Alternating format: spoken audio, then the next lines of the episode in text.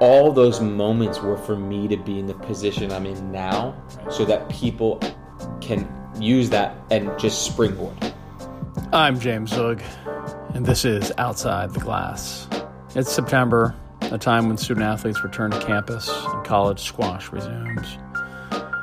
Even though the pandemic has affected the college scene and official competition won't be resuming on its official traditional schedule for a little while at least. Here at Outside the Glass, we're returning to a discussion about college squash. This summer, Francis G. Lane received a Master's of Science in Organizational Dynamics in the College of Liberal and Professional Studies at the University of Pennsylvania School of Arts and Sciences. His master's thesis was titled Cultural Diversity's Effect on Collegiate Squash Teams A Look at the Influence of International Players on U.S. Collegiate Squash Teams. That is a serious mouthful. The paper looks at a key development in American squash how the cross cultural inclusion of diverse players has affected our college squash teams. And he delves into socioeconomic differences, leadership, and communication. And he says, you know, there are challenges and opportunities like there is with so much in life. Now, I've known Gilly Lane for decades, first as a junior and then as a top pro player. Gilly reached 48 in the world.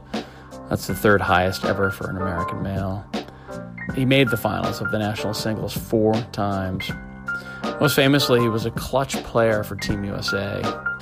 Gilly's also been a coach for Team USA and a board member of U.S. Squash and the U.S. Olympic and Paralympic Committee. I guess for me, one of the most enjoyable times is the U.S. Open, where Gilly acts as the on court MC. And so each fall, we spend 10 sartorially splendid days together at Drexel. Gilly started working at Penn in 2010 and then full time in 2013 when he retired from the Pro Tour. First as an assistant with Jack Wyant, and then in the spring of 2016, he became the men's head coach. In his four seasons so far, he's helped lead the Quakers back to the highest echelons of squash. Last season, Penn finished second in the nation. Perhaps most importantly, Gilly, a winner himself of the Skillman Award for individual sportsmanship when he played at Penn, led the Quakers to earning the 2020 Sloan Award for team sportsmanship. It was the first time a squash team at Penn had ever won a team sportsmanship since these awards were created in the 1980s. Last fall at the US Open, we were having one of our long off court discussions, and we decided to record some of it because it focused on a central aspect of athletic performance the fear of failure. Enjoy. So the fear of failure is like is something that I've continued to think about as as as we, my coaching career has um, kind of progressed, and we've we've been very I've been very fortunate now to coach in some some high pressure situations, and and we we talk about the fear of failure all the time, and it's um, I think we live in a world where we're trying to be perfect, and I think we strive for perfection all the time, and I think that and everyone wants to be the best and everybody wants to be successful.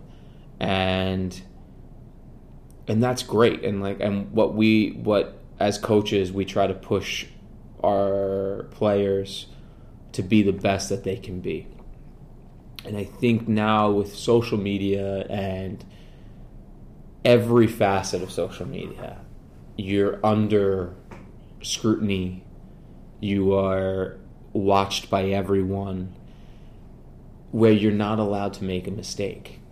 And the mistake is magnified and it's it's blown up to more and more people than than you'd ever think in your entire life would have access to your life. Do you have any kids not on social media on your team? I don't think so. I think everyone's on. Have you ever not had a kid? Like in well, the last five years? Well, it's, it's interesting. I, I, don't, I wouldn't know about the kids, but I, I know from myself that last year during the year I turned mine off for a month and a half. In January. In January and February, and it was the greatest. It was great. It was incredible. Um, and I'm going to do it again this year because it really allows you to just live in the moment and and block out all the noise and block out any distraction or, or what people are saying about you. Um, squash world's a special world. It's a really special world. It has introduced me to so many great people, and at 34 years old, I have more relationships than I than most people have in a lifetime. And I can go to any country, and I have friends in all these places, and it's it's an incredible world. Yeah. Um, sitting here talking to you, I mean, gosh, I mean, our relationship has grown over the years, and it wouldn't be the same if we weren't a part of this incredible sport. Right. Right. And it's uh, it's pretty amazing. The one thing that we do have, though, is a very small sport, and we have a lot of successful people playing, and and um, Yeah. and it's it opens up a lot of doors. But which with that comes a lot of pressure, and um, going back to the social media component, every decision that you make is it- it's tested, it's critiqued, it's Well, there's like a number next to it, right? Like you, you post something, and how many likes did you get, you yeah, get? you get a like, you get you have a, you, you have a, a quantifiable way of thinking about that incident, or or, or, Right. or, or how you looked, or or what happened. Are most of the kids using Facebook, Snapchat, Instagram? I think Is it's a- sort of a whole bunch It's of a whole, it's a whole panoply. of- and this of- is this is I think it is everyone in general. Like you know, we're here at the U.S. Open this week. Um, you know, players are definitely using social media content. Yeah. Um, yeah.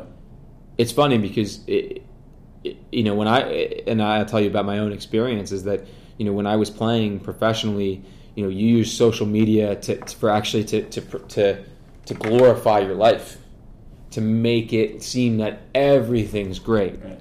But what you don't see on that is the 13 hour flight that you're on by yourself after you've lost the, in the first round three tournaments in a row and you've just lost and you've just lost $4200 and Right. you're sitting next to somebody on a plane from Hong Kong to Doha to then Amsterdam then back and you don't know who the person is next to you. So you can't ping any ideas off that. But what what it's what it's done is it's created this world in which we throw things up there what we're hoping people want to read and hoping people want to hear. And then i think people also will fear that something comes up that they don't want people to see and it's just something that you can't control. Yeah.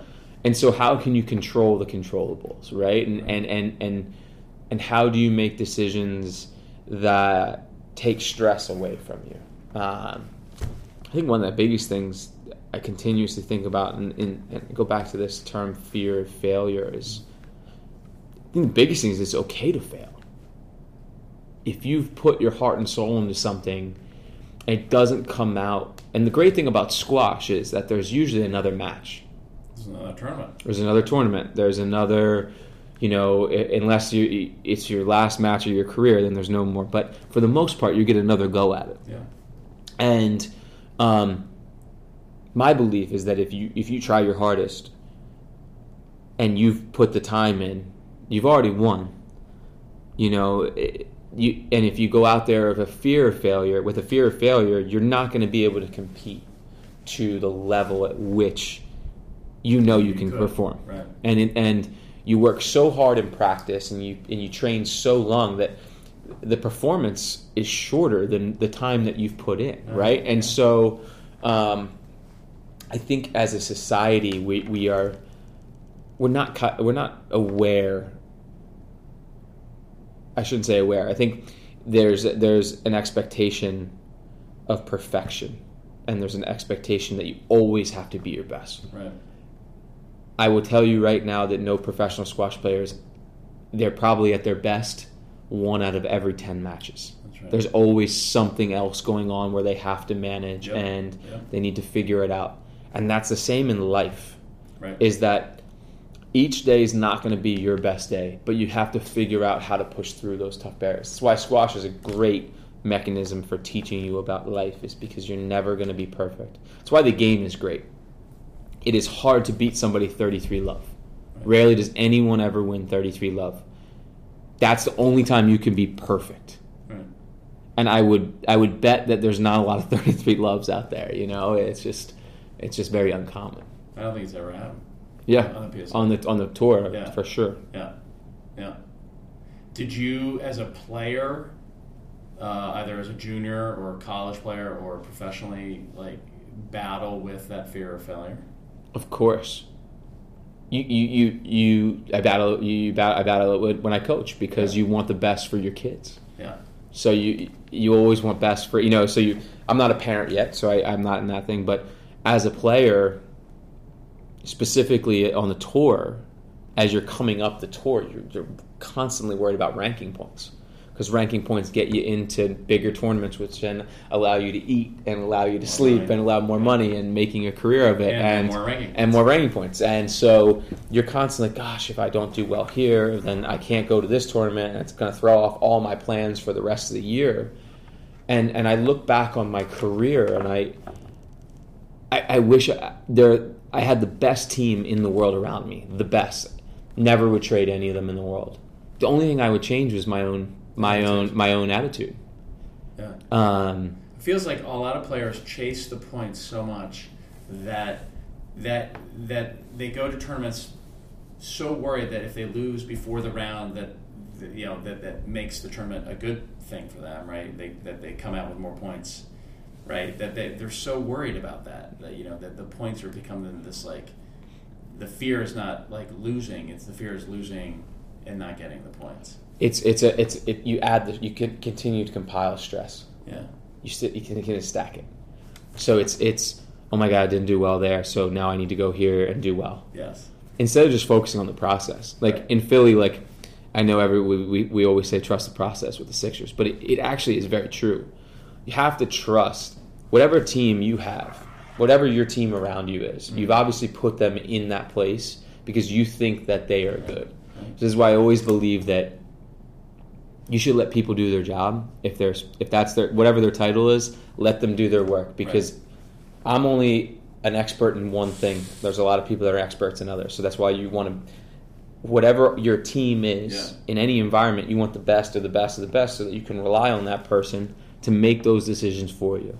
So when you have your team around you you need to tr- and trust you need to trust in them that they have your best uh, interest at heart. And there's going to be failures. There's going to be stressful times, but you have to trust th- that relationship. Hopefully, is good enough where it goes beyond that. right right And sometimes a number isn't like I feel like a successful year. Sometimes for people can you can go back in a ranking. right You've made strides in your game. You've made strides, as, and, and, and more importantly, as a human As a being. person, I mean, let's we constantly focus on the number, and oh my God, it's a number. Well, have you gotten better as a person? right And and and that value, there's no number value for that because that's a life value, right? And so there's years where I think some players probably stay in the same spot, but it was the best year of their career because you know they overcame hurdles that had stopped them before in their lives, and Right. um, right and and they've gotten over humps that just you know they didn't think that they could or barriers that they couldn't break right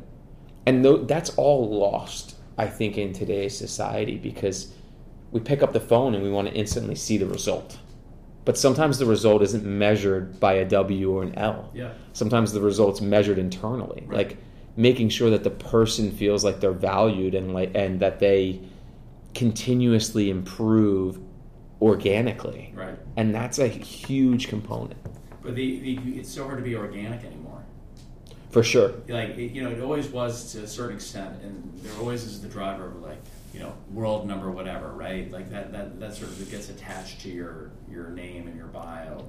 Anybody who's been a pro, but it but but now it feels like it, it's it's magnified twenty fold, fifty fold because of you know a lot of reasons, but the digital world is certainly a major reason, right? Everybody's like well everyone wants a ranking The they want to know where they stand. They don't want the process. They want to like just put it in and, and, and enjoy enjoy the journey. Right? it takes a very strong individual to block that out yeah. Yeah. and know what he or she is doing they value that they individually value right. that they know they've done a good job Right. um, So a, as a pro, like, how did you how did you handle those ups and downs? Where you like? Oh, I was. I mean, I had. Gosh, I had had such good people around me that, and this is why I always feel. For any company, you should have the best people around. You should have the smartest people around. You should have people that are smarter than you around you, and um, right. that is like the value that I place on team. Like team is so important in, yeah. in this world. Yeah because you need people that you can trust. You need people that can tell you the harsh reality yeah. and can be real with you. Um. I was terrible at it. I mean, my first year and a half because I was so hell bent on being successful. I was so worried about what people thought. I was so worried about what the image looked like that it, it would turn me into my own worst enemy. Mm. No one else. I mean, I, no one else put that pressure on me except that's for right. myself. It's all internalized. All internalized, and that's a total fear of failure. Yeah. That's a total fear of letting people down that yeah. you didn't want to let down. Yeah. Yeah. And there's and that's that's a that's something that I've definitely carried with me. It, anyone who knows me will know that I, I kind of carry this chip on my shoulder a little bit, and, and that's kind of what energizes me and, and I think gives me my motivation. But um, especially when people say I can't do things or, or, or I didn't belong, or mm. and that's fine. They, they, can anyone can think that what they want right. to think, but. Right. There's definitely, as you get deeper and deeper into your career and, and you're pushing and you're training six hours a day, you, you, you want those results. And you, right. there's, and we live in a time of instant gratification. Right. Instead of waiting for those for everything to take shape like it like it happens, right? So, I mean, there's great examples on the tour of people who put a lot of time and work, and then it they finally clicked. I mean, a Paul Colas, for instance, right. is one of them. I mean, guy is one, is one of the best players in the world right now at what he's doing in the world. But he put a lot of time into his craft. I mean, I have so much respect for those guys. I mean, Mohamed El Shorbagy you know, like I mean, the guy has changed his game in so many different ways. I mean, to be one of the best players of all time. I mean, he could have gone on. I mean, and that's just the amount of work, but it happens at different times. So, um, what was the chip on your shoulder?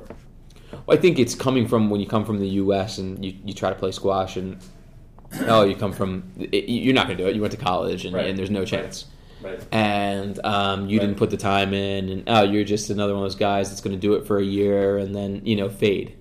And for me, it was like, okay, well, I'm going to prove prove everyone wrong. I'm to go move overseas. And I move. I moved overseas, and I'm trained. I'm to live there for three years, and and I'm to really do this. And yeah. like, thank God I had parents that were like all for it. And like, yeah. my dad told me straight up. He said, if you don't do it now, you're never to do it. And we got what we we're you know that's all I needed to hear. And so, but then that was like once I heard that, it was one of those things where I knew I needed to do it. Yeah. So instead of like believing in the process, it was like, okay, I got to get it now. Right. And I only, and it's funny, I realized it when we played the world teams in Mulhouse. And I was off the tour at the time. It was 2013. I just retired, and but I still had made the team. And I went out and I won six or seven matches, and I played the best squash of my life and it was because the pressure of the ranking came off. That's right.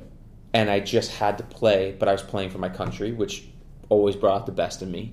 Yeah. I had Julian, I had Chris, I had there, yeah. Paul around me, and we had uh, you know we had um, Dylan Murray, who was a young guy on the team, but we had just like this great group, and these are all my buddies. But there, I wasn't in that grind of worrying about, oh my gosh, I have to defend 187 points next week. And if I don't, I drop 20 spots in the ranking, right? And so, you know, I mean, I played, I beat, I beat, and it's crazy now saying it, but I, I that week I beat Jens Schoor, Derek Ryan, Cesar Salazar, Greg Lobban. Uh, yeah, I went on. I went on like a run that week. That was like never had I ever played that well. But it was but it was total about that stress and that and there was yeah. no fear of failure because right. it was just you were out there playing. And you had like already retired. I'd already retired. I was done. Like this was just icing on the cake. It was great and and then yeah, and so that was So how do you like recreate that, or how do you like, how do you get your kids you're working with to to, to, to back off from the, the self imposed pressure? Well, I think it's. I think in the era we know who we're playing against all the time. You know, there's the, the draws are out way early. Like, Yeah. I mean, we used to show up and we used to show up and um, you know you never knew who you were going to play. So you showed up, you just got the start time, and you're six o'clock. Oh, the draw. Oh, whoa. You look on the Yeah, you look on the wall. oh, Okay, oh, great. And you're like, oh, perfect. Um, I think it's as a coach and for coaches in general, they have to they have to make it as much as they make an effort to coach a straight drop or a straight drive. They have to coach on keeping the blinders on Mm, and the distraction of like Yeah. the what ifs. right, What if is brutal. right. It's a te- it's the one of the worst. What if I lose? What if? What if what I if, go up and then I lose? what if I get this person first round? What if I'm on this side of the draw? I think that's where, as coaches, we have to continue to preach about the growth and the mental mindset of um, just coaching about growth as an individual and growth as a player. Yeah, And that's easier said than done because you know everyone's I think still learning, and, and for each individual player, it's different. Um, yeah, that's right. we live in a results driven world and, and and that's for sure i understand that i think but at the same time if coaches can continue to work on the human element Mm. that's a huge start Are you gonna like ban social media someday? i wish i could I, I don't think i don't i don't think you could i, I don't think you could i, I think You want the blinders on, like I think there's- tho- those are blinders. okay, so lebron james shuts down social, social media for the playoffs Right. every year he Yeah. goes off he goes like cold turkey and i Right. and I, and he's all over social media we know and but i think it's one of those things where These are college kids, right? Like you can't contain that. I, I don't think you can contain that. I don't think any coach can really contain that. I think what what you can do is try to figure out what's the system and when do you shut it down. Mm. So, um, Like van rides, like uh, what? Like what do you do on van rides?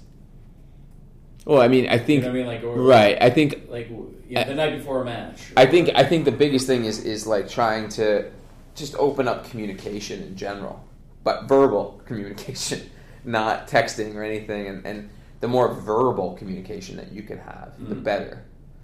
When like feelings are shown Eye and contact. under eye contact, shaking hands. Um, yeah. you know, I think I think that's lost. I, you know, the one thing I, I always say I, I love about Europe is the culture of dinner. And the culture of dinner there is you sit down and three hours later you're still at dinner. Right. And it's a beautiful thing because no one's in a rush. Right. And everyone really understands. They're they're understanding each other. They're understanding how their day was. There's conversation, and what that does is it builds trust. Right. It builds um, community. Yeah. It also just builds a sense of respect, I think, as well. It's just and, and, and understanding of Difference. each difference and individual. So Yeah. you got to know the people around you, and you got to feel comfortable with the people around you. But but you should want to learn that. You should want to know why this person's that way. And Right. I think the biggest thing as well is just what makes somebody great. You know, how can you learn from the person to your left or to your right? You know, what little what value do they have that you that you don't? Right. And and learn about it and Right. understand it. Um, Yeah. but that yeah, there's a lot there. I mean, it's just it's just trying to un- uncover it, and it takes a it takes a little bit of time. Yeah, I mean that the, the sense of uh, of community, like how you build community, and and community in the end, you know, there's online communities, but like the, the, the tangible community, like we, we are a group of people, and and that that is that's why teams win and lose, and and and and that's the huge difference between playing in the World Teams and playing in the U.S. Open. You know, your individual process versus you know, like what happened down in the Pan Am Games in, in, in Peru. Totally different, you know, uh, dynamics. Yeah, it's just a total sense of belief and an understanding that they were a group Yeah, yeah, and a total team, and it's that's one of the most beautiful things that you can have in sport. right. Is the team. The team. Yeah, and I mean, in like you know, people people love their collegiate sports experience. I will. It's so intense. I will, I will say, to my to my experience, we were never close to winning any title. Mm. Ne- uh, in four years, did we ever compete for an Ivy championship? We weren't finished third one year, fourth in the league, and, and we never finished higher than fifth in four years Nationally, nationally. I will never. I would. I would not trade one moment for a title. I would not trade anyone on that team on of those four years. Like we just had this this connection Yeah. that was just bigger than that. right? And all those guys are still my best friends, and I talk to them daily. And that's what it was about, like that. That just that connection, like, and that was. And I graduated in 2007, so that's 12 years. Right. And so that team, but we spent that time, and thank God it was in an era where there wasn't any of that social media, and we had plenty of time. We had a flip phone, I mean, you got out just just in time, right? year Exactly. early. And I wouldn't trade any. I wouldn't. I wouldn't trade. Not. I would play with. I would suit up with all those same Is guys it still again. as intense? Because you know, one one thing we talk about like the long band rides, right? And and especially where you know I went to school, and and we all talked the whole time, like. that's that's the way it was. Nobody had nobody had. Uh, there, there were a couple of guys who would have a Walkman, Yeah. and, and, and, and they might tune out for a little while. But I mean, everybody we're just sitting there in the dark talking, Yeah. right? And and and now is that is everybody kind of in their own bubble? I think everyone's kind of they. I think these days, um, time management is like a huge, huge deal. So, I think you know, I think uh, I mean, they're doing three things at once. three things at once a lot, as and I that's Yeah. it's kind of a, oh I got to get this done. So it's I got harder to to get build this done. community in a way when, when, when you don't like it was easier then just because it was the default like Right, right, we have to build community because like we're in the band it's dark and we're just driving along I think I think now, you have to be more deliberative yeah, for sure, and I think that's just a societal yeah as well. yeah You know, I think that's not even it's not a squash thing. It's just a societal thing. right like phones down at dinner Right, exactly. Like that's like you know family rule. Like put them away. right right Um, is that what like yeah, you have I- dinner with with yeah, your team, everybody just like- phone we put them away. Yeah. Have to. And and I think it's it's great. I mean that's that's but again it's it's for me in terms of just the generality of what we need to do kind of as a group is just continue to like the human element is so important yeah and that will help in that in that term of in that fear of breaking that down making it less stressful and and and, and allowing each individual to kind of own their process. Yeah you have to own your process.